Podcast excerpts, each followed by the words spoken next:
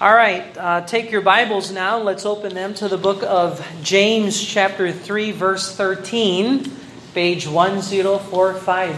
So, sample Bible, 1045. You probably read the scriptures already.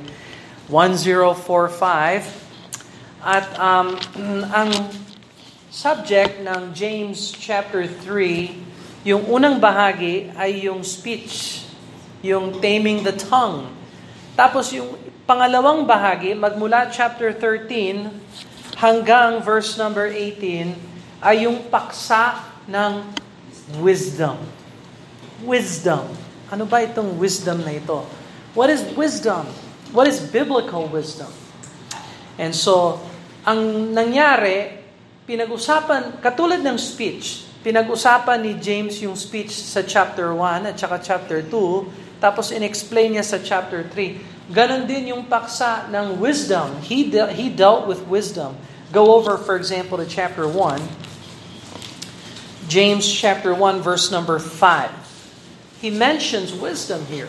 James chapter 1, verse 5. It says, If any of you lack wisdom, let him ask of God that giveth to all men liberally, and upbraideth not, and it shall be given him. So James already said, Do any of you lack wisdom? Do you need wisdom from God? He says, Let him ask. So kung wala kang wisdom, ito ay dahil hindi ka humingi sa Diyos ng wisdom. So kung kailangan mo ng Sophos, Sophia, yun ang pangalan mo. It means lover of wisdom. Sophia means lover of wisdom. Sophos means wisdom. So yung pangalan mo, ang ibig sabihin, wisdom. Alright? So if you lack wisdom, it's because you didn't ask God for wisdom. And here's the thing. If you ask God for wisdom and He gives you wisdom, you're responsible to use the wisdom that God has given you. Kailangan gamitin mo yung wisdom na binigay sa iyo ng Diyos. Hindi katulad ni Solomon. He is the wisest man on earth. But he neglected to perform the wisdom that God has gifted him with. Biro mo si King Solomon, humingi siya sa Diyos ng uh, knowledge at saka katapatan para mamuno sa napakadakilang tao ng Israel. Pero nung binigyan siya ng wisdom ng Diyos, hindi niya ginamit yung wisdom na binigay sa kanya ng Diyos. So, wisdom is now going to be explained some more in chapter 3. So pagdating natin sa chapter 3, exposition na ni James, ni Pastor James, ang patungkol sa wisdom. And we begin with verse number 13.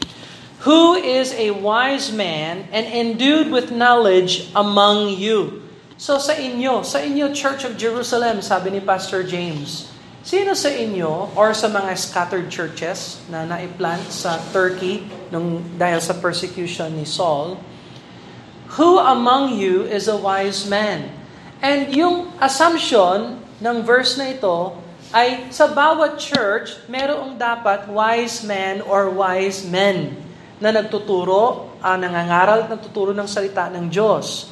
So, uh, ang target talaga ni James dito ay yung pastor or yung mga pastors or yung mga missionaries na nagtuturo and teaching sa, sa loob ng church ng Panginoon.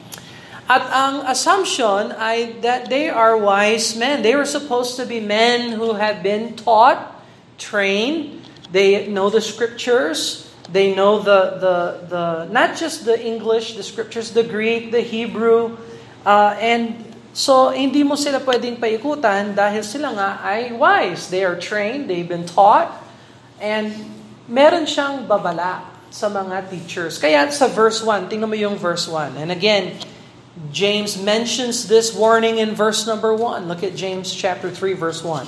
My brethren, be not many masters. You see? Be not many masters. Don't be desiring to be the pastor, the teacher, the preacher in a local church. Why? Because those who teach and preach in a local church have greater condemnation. Mas mabigat ang judgment. Bakit? Kasi kami ang nagsasalita.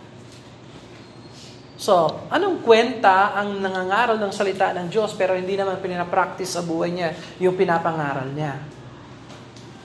So, if my children, kung sila ay lumaki na may sungay, ba't kayo, ba't kayo makikinig sa akin? What right do I have to tell you to teach you how to train your children, how to bring them up in the nurture admonition of the Lord if my children are not walking and at least right sa panlabas. Now, I cannot control the heart, and neither can you. No one can control your heart except you. Pero, habang sila ay nasa bubong ko, they will be under my accountability and my authority. Ngayon, paglaki nila, dapat yung fruit na natutunan nila, dalhin nila sa kanilang family. But that is between them and the Lord. Hindi ko hindi ko makokontrol yung hearts nila. I don't want to control anyone's heart. I can only control my heart. And so are you. Parehas din kayo. You cannot control someone else's heart. You can only control your heart. Yun ang ginawa. Pati ang Diyos. Even God doesn't want to control your heart. He wants you to willingly submit and surrender to Him. So, uh, kaya ang paksa ng wisdom dito, yung wise man ng local church congregation, usually that would be the pastor. And so, who is a wise man and endued with knowledge among you? Let him show out of a good conversation his works with meekness of wisdom. So sa part 1, sa pag-aaral, and, at, at itong paksa ng wisdom, aabot yan hanggang verse 18. Pero sa ngayon, titingnan lang natin yung verse 13. Uh, and so, lim- limited yung um, paksa ng wisdom. Ang importante dito, yung attitude of meekness. Meekness of wisdom. So, pag-aaralan natin ang wisdom, tapos titingnan natin kung paano gamitin ang wisdom, Saan nanggagaling ang wisdom? Paano bless ng Diyos ang wisdom ng kanyang mga anak? At ano ang responsibility natin pag binigyan tayo ng wisdom galing sa Panginoon? And that's what we're going to look at for the next few Sundays starting today.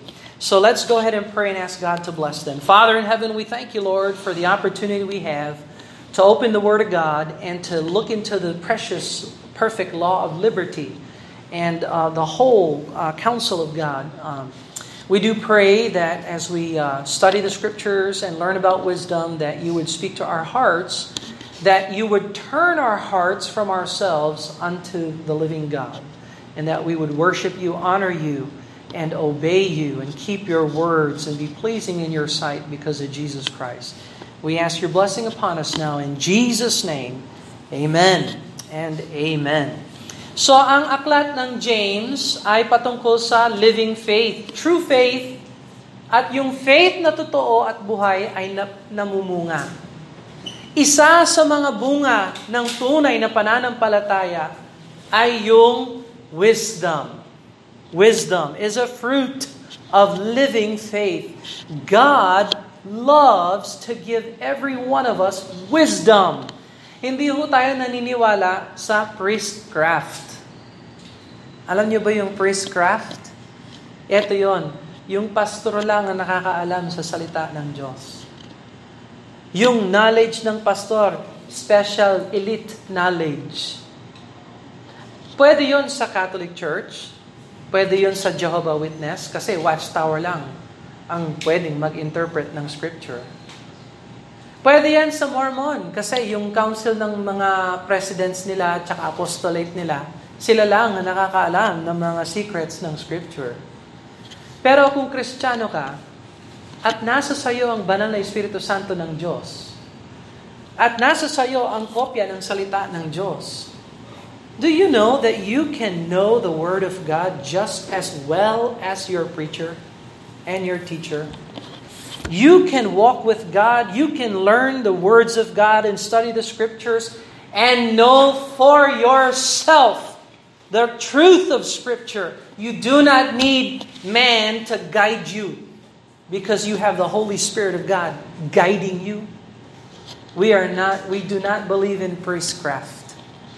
So hindi ho tayo naniniwala na yung knowledge at wisdom na galing sa salita ng Diyos ay exclusive lang. Para lang yan sa pastor.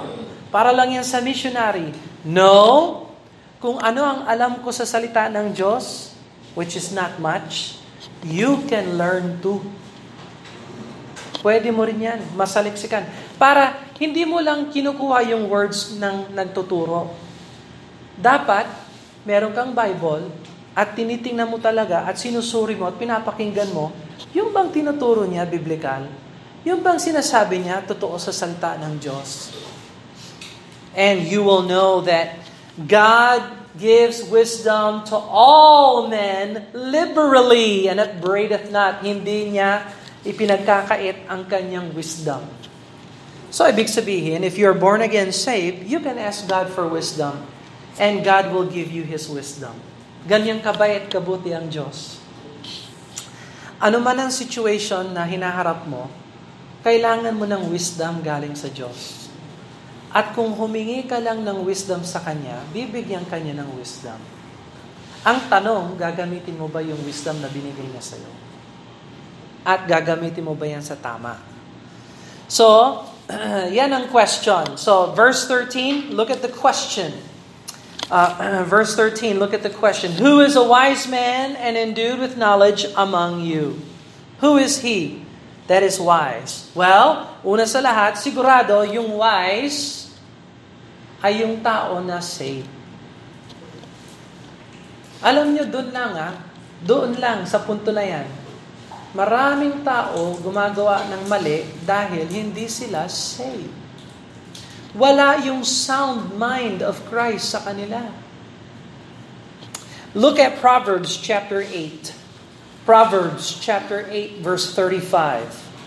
You know, a man who is not saved doesn't have the wisdom of God. I'll tell you that much. And you wonder why the world is a mess? Because the person in charge may not be saved. You know, I give you an example. You look at the president, not our Philippine president. Hindi ko alam kung ano yung status ng Philippine president. But I guarantee you, yung US president, hindi siya saved. I don't. I can't speak about the Philippine president, but I can speak for uh, currently uh, the president of the United States. He is not saved. Why? Because his decisions are against the word of God. Ikaw ang namumuno, ikaw ang in charge, tapos sasabihin mo, ah, etong desisyon, gagawin ko. Sasabihin ng Diyos, wag gawin. Tapos sasalungatan mo ang Diyos, you are not saved. Hindi ka saved. Proverbs chapter 8 verse 35. Tingnan mo ang sabi ng Bible. Proverbs chapter 8 verse 35, page 576 sa sample. 576.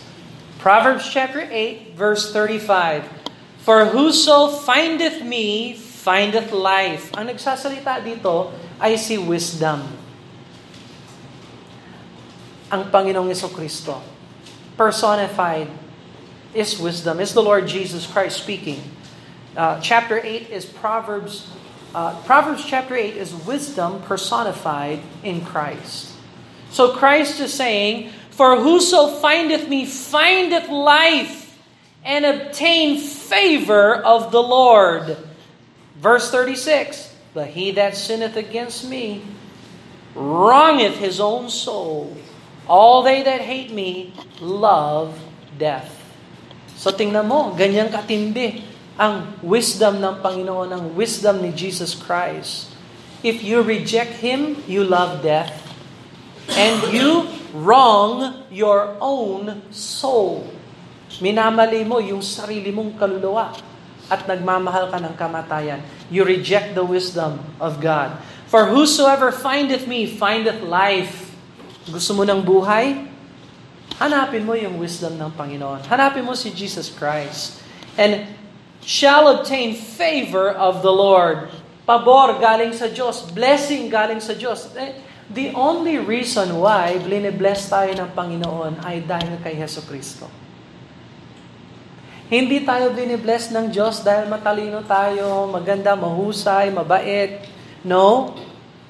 Ang blessing ng Diyos dumadaan sa atin alang-alang kay Yeso Kristo. Kaya pag nahanap mo si Heso Kristo, nahanap mo yung pabor ng Diyos. And so, a, a, a wise man is a saved man. And again, wala talaga sa sound mind ang taong hindi ligtas. Kaya yung um, society natin ay punong-puno ng mga maling laws, uh, hindi lang maling laws, uh, laws na um, hindi sapat, um, dahil talaga, wala talaga sa wala sa tamang pag-iisip ang namumuno kung yung namumuno wala si Yesu Kristo sa kanya. Look at uh, 1 Timothy chapter 3 verse number 2. 1 Timothy chapter 3 and verse number 2. 1 Timothy chapter 3 verse 2. Um,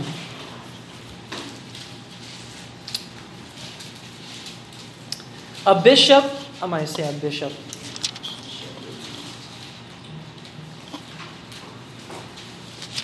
A bishop, yung wise man sa local congregation, which is your bishop, must be blameless, the husband of one wife, vigilant, eto yung word, sober.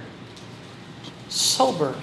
May pagka, may pagka talino na seryoso. Sober. Ito yung nawawala pag lasing ka. Pag umiinom ka, wala kang sobriety. Kaya nagagawa mo yung ginagawa mo pag hindi ka uh, paglasing ka, wala ka sa isip mo. You are not sober. Hindi pwede yan sa bishop, sa pastor. You cannot have a pastor who is not sober. And that comes with uh, that comes with wisdom. Na, wisdom ba na yung pastor ay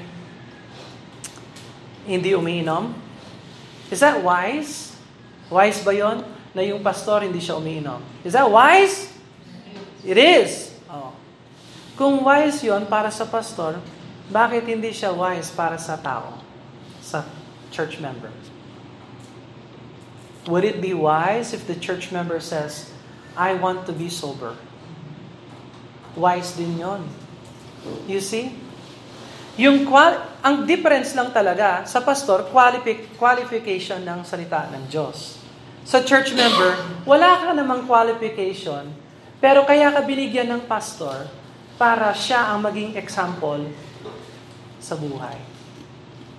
So, you need to follow that same thing, same wisdom, same sobriety, same salvation. Secondly, a wise man is a separated man. So, hindi ka lang saved, kailangan separated ka. Oh, Brother Bill, anong ibig sabihin ng separation? Ibig sabihin, hindi ako makikihalo sa kamunduhan. Eto, dito talaga ang problema ng Kristiyano. Hindi, hindi ako problema na patungo ka sa langit. Ang problema ko, yung lakad mo sa mundo. That is the struggle. Separation. Separation. Ang ibig sabihin ng separation, hindi ako sasama sa dalaw, sa daloy ng mundo. Handa akong tumayo na nag-iisa. Basta masunod lang ang Panginoong Yeso Kristo. That is separation. Yung church natin, pwede tayong mag-rock. Wala naman nagsabi na hindi pwede mag-rock. Pwede tayong mag-contemporary. Siguro madagdagan tayo kung gano'n na lang. Pero bakit hindi tayo magra-rock? Why? Yes. Alam mo ba ang mensahe ng rock music? Baka sometime in the future, eh, mag-preach ako. Bigyan ko kayo ng PowerPoint presentation para makita ninyo yung power ng music. Ang message ng rock music, gawin mo yung gusto mong gawin. Huwag ka nang sumunod sa authority. Rebellion. Yan ba yung mensahe ng salita ng Diyos? Huwag mong gawin yung sinasabi ng authority. Gawin mo yung nasa puso mo. That is not the gospel message. Ang gospel message, sacrifice. Isuko mo ang buhay mo para sa iba. That's the gospel message. Sinuko ni Jesus Christ yung kanyang buhay para sa iba. Para sumunod sa kanyang authority, sa God the Father. You see? That is biblical. That is opposite ng mundong ito. And so, wala kang wisdom kung hindi ka separated. You don't have wisdom when you're not separated. There's another way uh, that you are you have wisdom when you use the knowledge that you have in a right way. That's wisdom. Gamitin mo yung kaalaman mo sa tama. Meron kang kaalaman, pero ginagamit mo sa mali, mali ka. Hmm? You, you know how to sing, but you sing worldly songs? That is a violation. You know how to, uh, you know how to, your skills, you use your skills, ha? Meron kang uh, kasanayan, marunong kang gu, gu, um, mabuhay sa paggagamit ng kamay. Skill, that is part of wisdom. May wisdom yan. Kaya lang, ginagamit ko ito sa mali, hmm. hinahatol ba ng Diyos yung namimigay ako ng pera pero yung pera na na, na inani ko ano yung uh, what is that? Ano yung earn? Ano yung earn sa Tagalog? Ha? Nalikob ko? Nalikob naikob earn. Yung pera na naikob ko naikob ko sa na naipon? Naliko. nalikob nalikob ko, yung pera na nalikob ko, nag, nag, nagawa ko yan sa pamamagitan ng pagsusugal. O nagawa ko ito sa pamamagitan ng pag-cheat. Ano yung cheat sa Tagalog? Oh, pandadaya. Nakuha ko ito sa pandadaya. Dinaya ko yung tao. Pero magbibigay ako ng tithes. Magbibigay ako ng offering. Do you know that God does not accept that? Hindi ka tatanggap. Pastor, nanalo ako ng loto. Magbibigay ako ng tithes. Wag, wag mong sabihin sa akin. Kasi pag alam ko na loto yan, that is blood money. Ano yung blood money? Hindi mo alam, yung pera na yan, nanggaling yan sa dugo ng tao. May mga namatay para dyan. Tapos, ihahandog mo sa Panginoon, hindi kailangan ng Diyos ang pera ng tao. Kaya pag inaga, pati yung pag-aalay dapat nasa tama. Yung pagpe-play ng piano, kung yung puso mo punong-puno ng kamunduan, at saka hindi ka surrender sa Panginoon, yung pagpe-play mo ng piano, do you think that's pleasing to God? No. You need to be saved, separated, and you need to use the wisdom that God has given you in the right way. So, hindi pwede natanggapin yung pera na galing sa dugo. Blood money. Gambling. Ha? Um, so, even sa pagtatrabaho, siguraduhin mo, trabaho mo, disente, tama. Walang pagkakamali. You know, I see John, one day John will be a police Siguraduhin mo dyan, hindi ka baluktot na pulis. Katulad ng mga baluktot na pulis. Sa, sa pulis, may tuwid, may baluktot. Ganon din sa pastor. May tuwid, may baluktot. Hello? Hindi immune ng pastor. So I'm not preaching to you directly. I'm just ap- using you as an application. Balang araw, pulis ka, uutusan ka. Hoy, patayin mo itong taong ito. Kasi sagabal siya sa agenda namin. Yun lang. That's it. Am I telling the truth? Yes. Marangal. Pero yung ginagawa, bulok. Anong gagawin mo nang kasama ka doon? So you did. You think every missionary pastor is honorable to God? May mga pastor dyan, nako, pumasok na sa politika. Bakit? Kasi hindi sapat na siya ang pastor. Kailangan siya pa ang mayor, senador, congressman. Anong gagawin mo? Ano, ile-legislate mo ang word of God? Alam mo, rineject ito ng Supreme Court? Rineject ito ng Supreme Court? Yung mga namumuno ngayon, hindi nila alam kung ano ang, you know, those in charge today, they don't even know what a cuss word is. They say, well, you know, we have freedom of speech. Yan ang kamangmangan. How come they don't know what virtue and godliness and righteousness is? You know why? They are not saved. They don't have the wisdom of God. They're not separated, and they sure do not use their wisdom in a right way. We must we must use the wisdom of God in a right way. Tapos, a wise man is a man of knowledge and experience. So, meron siyang kaalaman, meron siyang experience. Kaya sinabi sa verse 13, with knowledge among you. Iba ang wisdom, iba ang knowledge. Ang knowledge ay yung kaalaman intellectual. Ang wisdom ay ang wastong paggamit ng knowledge na nandyan sa taas, sa, sa intellect. Yon practical. So you have to have knowledge and you have to have wisdom. So pag naghanap tayo ng pastor, kailangan yung pastor natin, meron siyang knowledge at saka wisdom. Oh. Paano mo alam na may wisdom siya? O, paano niya ginagamit yung pera? Ginugugol niya yung pera. Meron ba siyang savings? Meron ba siyang investments? O baka one day millionaire lang, spend, spend, spend, spend, spend.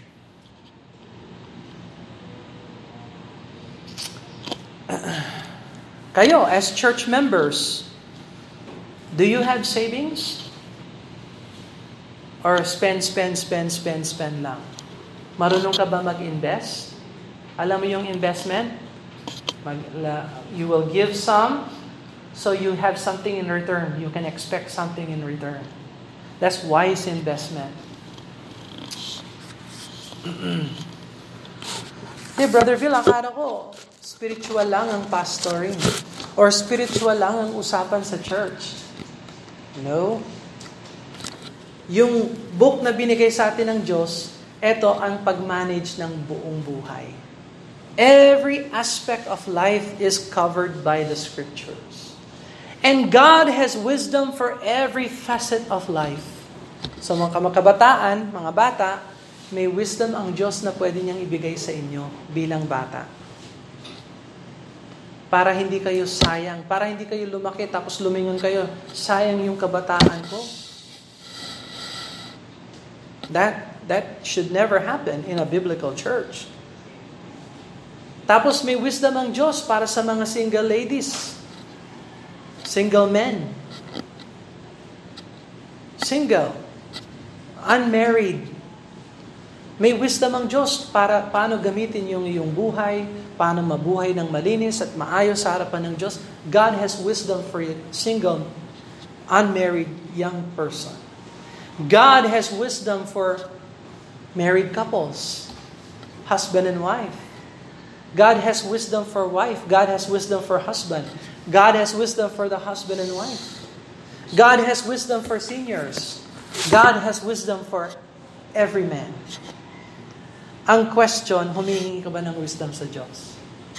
Kasi sabi ng Bible, pag humingi ka, bibigyan ka ng wisdom ng Diyos.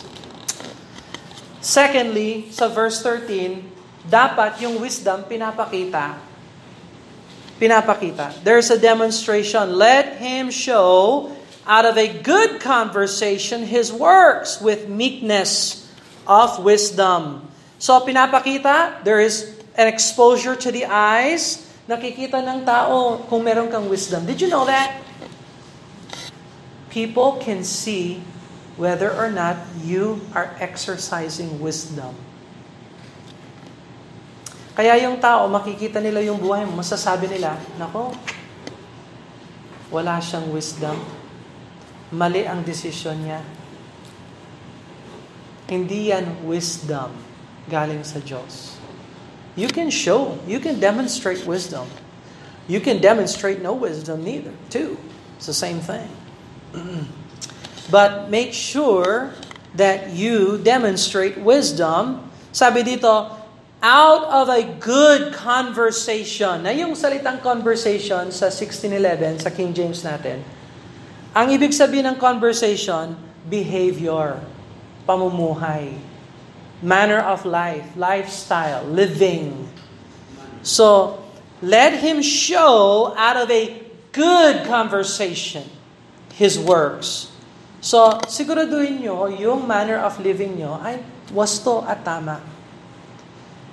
At doon mo makikita, may wisdom ba ang taong ito o wala? So, study the scriptures. Tingnan mo, uh, yung mga ginamit ng Diyos sa salita ng Diyos magmula Adam hanggang sa Revelation, at binigyan sila ng wisdom ng Diyos. May mga tao sa Old Testament na binigyan ng kakayahan ng Diyos para mag-build ng tabernacle. Yung construction No?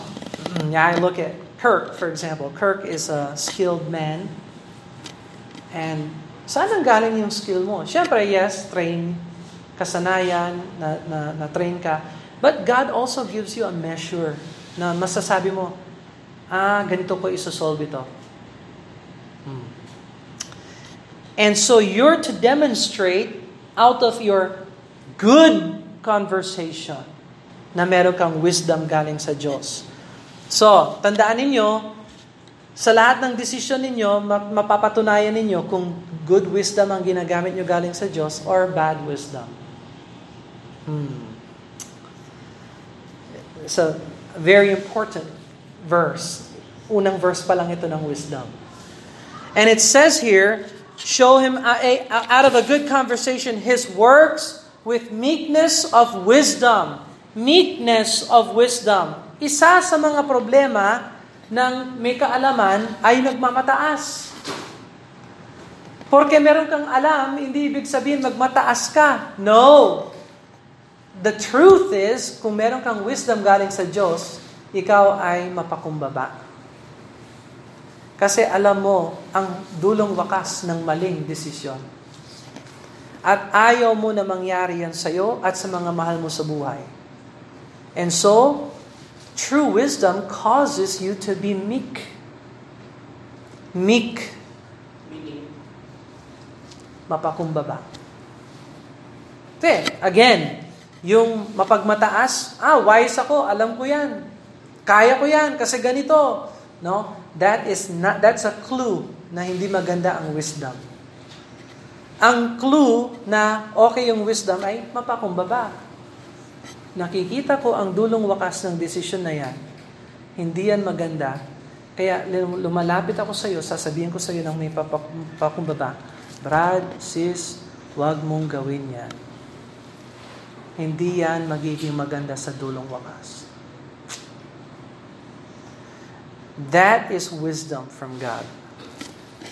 Wisdom. Hindi lang theoretical, intellectual. Wisdom is practical. Hindi lang siya knowledge, siya rin ay moral, insight. So, ano ang pundasyon ng wisdom? Let me ask you a question. Do you need wisdom? Do you need wisdom? I think every one of us would say yes. So, kung kailangan mo ng wisdom, ano ang foundation? Saan natin makukuha ang wisdom? Okay? Kay Lord, kay Jesus, okay? Tingnan mo ang page 577 sa sample Bible. Proverbs chapter 9. Proverbs chapter 9. Mga ilang verses na lang i-share ko sa inyo, matatapos na tayo. But Proverbs chapter 9, Proverbs chapter 9,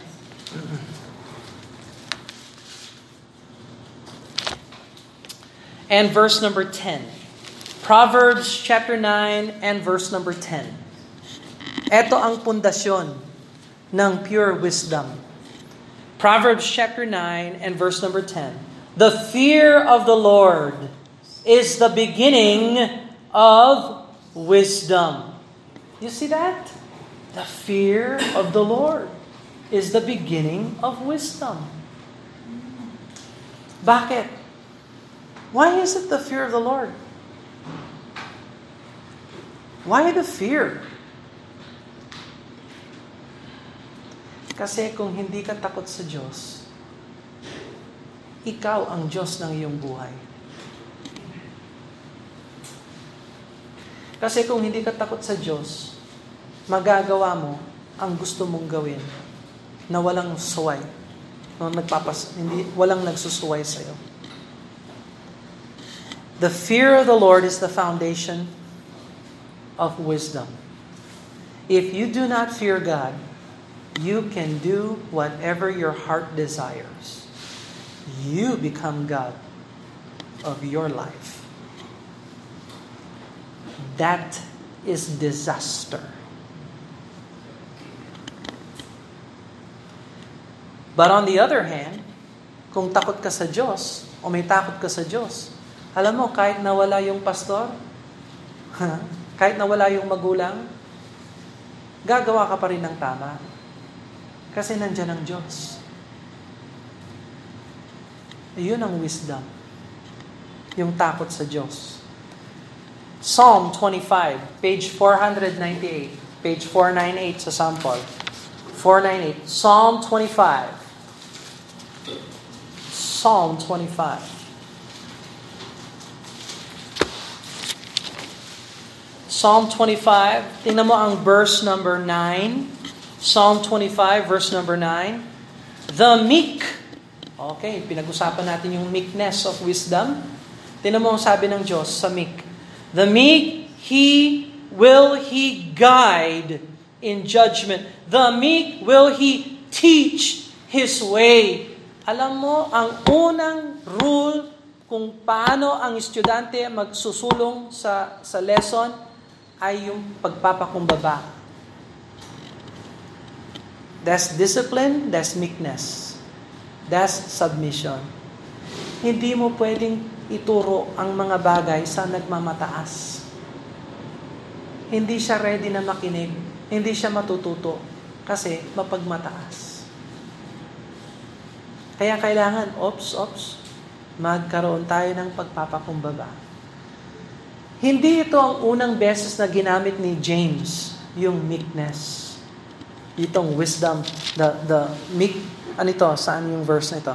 Yung weak, meekness of wisdom. Tingnan mo ang James, uh, see, balik tayo sa James chapter 1. James chapter 1. Kaya nga sinabi niya dito, sa verse number 21, James chapter 1 verse 21, Wherefore, lay apart all filthiness and superfluity of naughtiness, and receive with meekness the engrafted word. You know, you cannot receive the word of God without a spirit of meekness. Hindi mo tatanggapin yung preaching ng salita ng Diyos kung wala kang pagpapakumbaba. Uupo ka dyan, sasabihin mo, hindi yan para sa akin. Eh, ang pastor niya, wala siyang alam. Hindi naman yan ang sinabi ng salita ng Diyos. And so on and so forth. Kaya yung iba, sumusulong sa pananampalataya, yung iba, bumabaliktad kasi wala silang meekness. Ang difference talaga, yung meekness and your wisdom. Balik tayo sa Psalm 25. So ang ganda ng pangako ng Diyos dun sa mga meek. Psalm 25, and God teaches you. God instructs you when you are meek. He gives you wisdom when you are meek. Psalm 25, look at verse number 12. Verse number 12. What is man? Uh, what man is he that feareth the Lord? Anong klaseng tao ang may takot sa Diyos? Him shall he teach in the way that he shall choose. O, kita mo? Yung taong may takot sa Diyos, pwedeng turuan ng Diyos.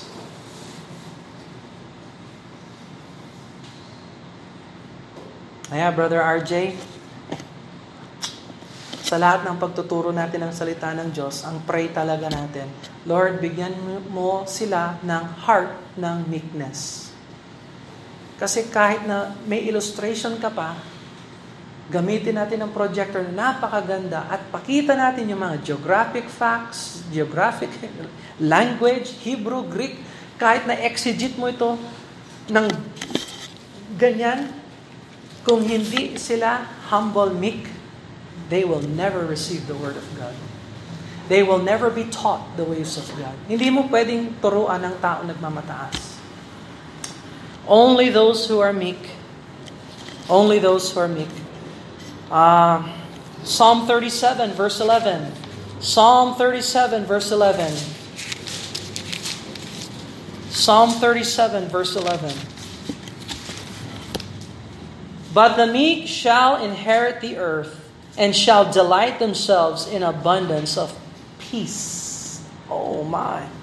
Do you want peace? Then learn to be meek.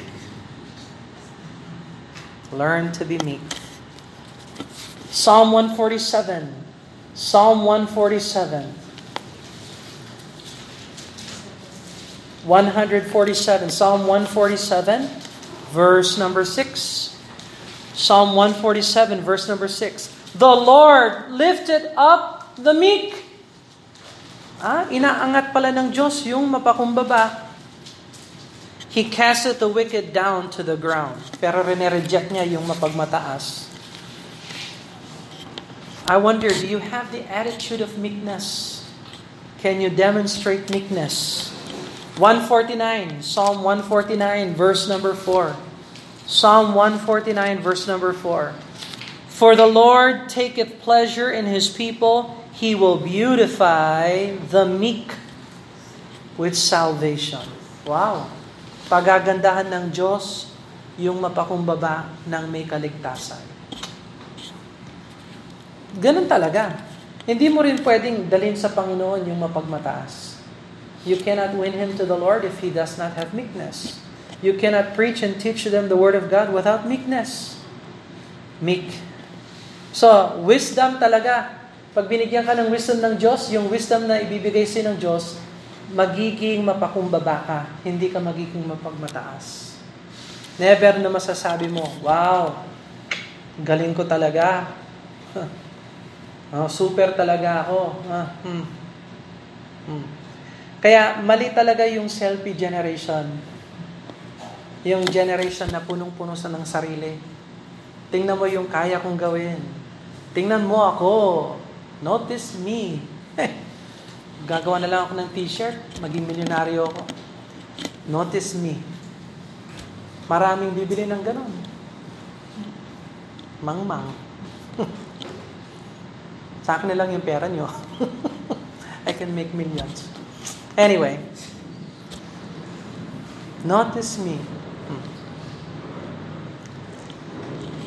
Just as faith without works is dead, so man without meekness of wisdom is dead. Ganon din.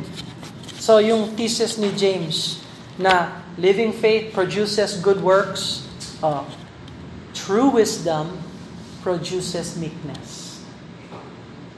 Learn that. Let's pray. Ask God to bless us then. Father in heaven, Lord, sa pag-aaral namin ng salita ng Diyos, never na kami po ay dapat magmataas na, na, na malawak ang alam namin, napakarami ang alam namin, dahil hindi ho doon ang sukat ng iyong salita. Bagkus, Lord, tingnan namin ang attitude namin na kung kami ay mapakumbaba, at tumatanggap sa salita ng Diyos ng may pagpapakumbaba. Lord, bigyan niyo po kami ng grasya na maging mapakumbaba, Lord. Bawat isa sa amin, nangangailangan ng wisdom galing sa Diyos. At salamat sa pangako na kapag humingi kami, hindi niyo pinagkakait ang wisdom. Pero bigyan niyo po kami ng spirit na katulad ni Kristo na nagpapakumbaba. Na may takot sa Diyos, na Bagaman walang tumitingin sa amin, walang wala kaming uh, wala nagre-report or whatever. Kami po ay accountable sa inyo.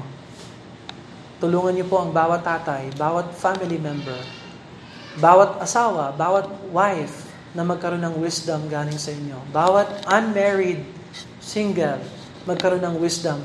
Bawat children, magkaroon ng wisdom tapos Lord, pag binigyan mo kami ng wisdom, gagamitin po namin sa tama upang kayo ang maluwalhati sa aming buhay. We love you, Lord. Ask that you bless us, Lord.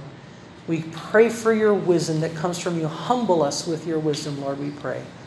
And we'll walk with you, give you praise, honor, and glory for answering our prayers. In Jesus' name, amen and amen. God bless you.